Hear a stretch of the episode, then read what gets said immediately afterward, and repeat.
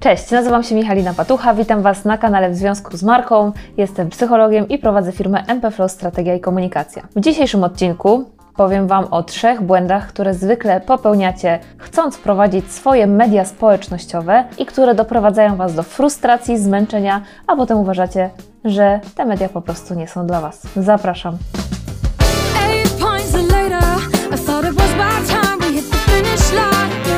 Pierwszy błąd, e, który popełniacie, rozpoczynając pracę nad komunikacją do swoich klientów e, w sferze właśnie mediów społecznościowych, to brak strategii. Ja wiem, że strategia to piękne słowo i tak ładnie brzmi, kiedy mówimy, że mamy strategię, ale czym tak naprawdę ta nasza strategia jest? W dużym skrócie, strategia to wyznaczenie kierunku, w którym chcecie zmierzać w komunikacji ze swoimi klientami oraz w rozwoju waszej firmy. Ten kierunek jest ważny, ponieważ ta nasza komunikacja musi na pewnych etapach być spójna z tym, co chcemy osiągać i z tym, jakich klientów chcemy do siebie przyciągać. Więc jeśli nie macie strategii, to wasza komunikacja po prostu jest rozsypana w bałaganie, bez pomysłu i tak naprawdę bardzo trudno jest ją trzymać w ryzach, tak żeby klienci czuli się bezpiecznie i chcieli Wam zaufać. Drugi błąd to brak wiedzy na temat narzędzi, na których pracujecie, chcąc komunikować się lepiej ze swoimi klientami. Takie narzędzia to oczywiście Facebook, Instagram, e, TikTok,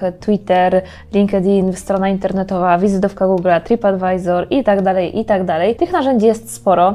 Oczywiście Wy wybieracie zawsze główne narzędzia, którymi docieracie do swoich klientów, natomiast im więcej tych narzędzi, tym tak naprawdę trudniej jest ogarnąć, jak one się też zmieniają, jak ewoluują, jak mają na przykład coraz więcej funkcji, no ale też zrozumieć, e, w jaki sposób klienci z nich korzystają, żeby z nich korzystać jako firma, która chce dotrzeć do swoich klientów jak najlepiej. Co radzę e, w tej sytuacji? Oczywiście wyjść jest wiele. Dwa, które ja rekomenduję, to są oczywiście takie oddać komunikację komuś, kto śledzi te narzędzia, pracuje na nich codziennie i po prostu efektywnie jest w stanie nimi zarządzać, albo wybrać jedno narzędzie, na którym się skupicie i którym będziecie po prostu w stanie w bardzo spójny, regularny, cykliczny, konsekwentny sposób docierać do Waszych klientów. Jest to możliwe, e, wa- wtedy zastanowić się, w którym miejscu Wasi klienci się znajdują, gdzie spędzają najwięcej czasu, jaki format e, też docierania do nich e, jest dla nich najciekawszy, bo każda grupa docelowa będzie miała troszeczkę inne predyspozycje, jeśli chodzi o czytanie, oglądanie,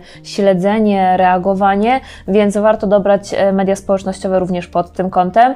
Ja wcześniej też e, przygotowałam Wam film, czym się różni Facebook od Instagrama, więc zapraszam e, Was, żebyście go obejrzeli. Być może znajdziecie tam jakieś podpowiedzi. I jeśli chcecie e, zajmować się faktycznie Waszą komunikacją samodzielnie, to jeśli macie ograniczone zasoby czasowe, absolutnie polecam jedno miejsce, ale dobrze prowadzone, aniżeli pięć kanałów i wszystkie traktowane po macoszemu. Tak z doświadczenia radzę Wam po prostu skupić się na jednym kanale. Brak pomysłów, e, który w efekcie prowadzi albo do e, kopiowania pomysłów innych ludzi, czyli takiego ładnym słowem nazwałabym inspirowania się e, pracami innych ludzi, no ale inspirowania się w taki sposób, że co chwilę po prostu wrzucamy coś innego na naszą tablicę i to w ogóle nie jest spójne i klienci koniec końców nie wiedzą nawet, że to są nasze posty, ponieważ za każdym razem wyglądają inaczej, albo w efekcie braku pomysłów powoduje to, że zmuszamy się do produkowania jakichkolwiek treści i wygląda to mniej więcej w ten sposób, że przychodzicie do pracy, siadacie o, muszę dzisiaj napisać jakiegoś posta,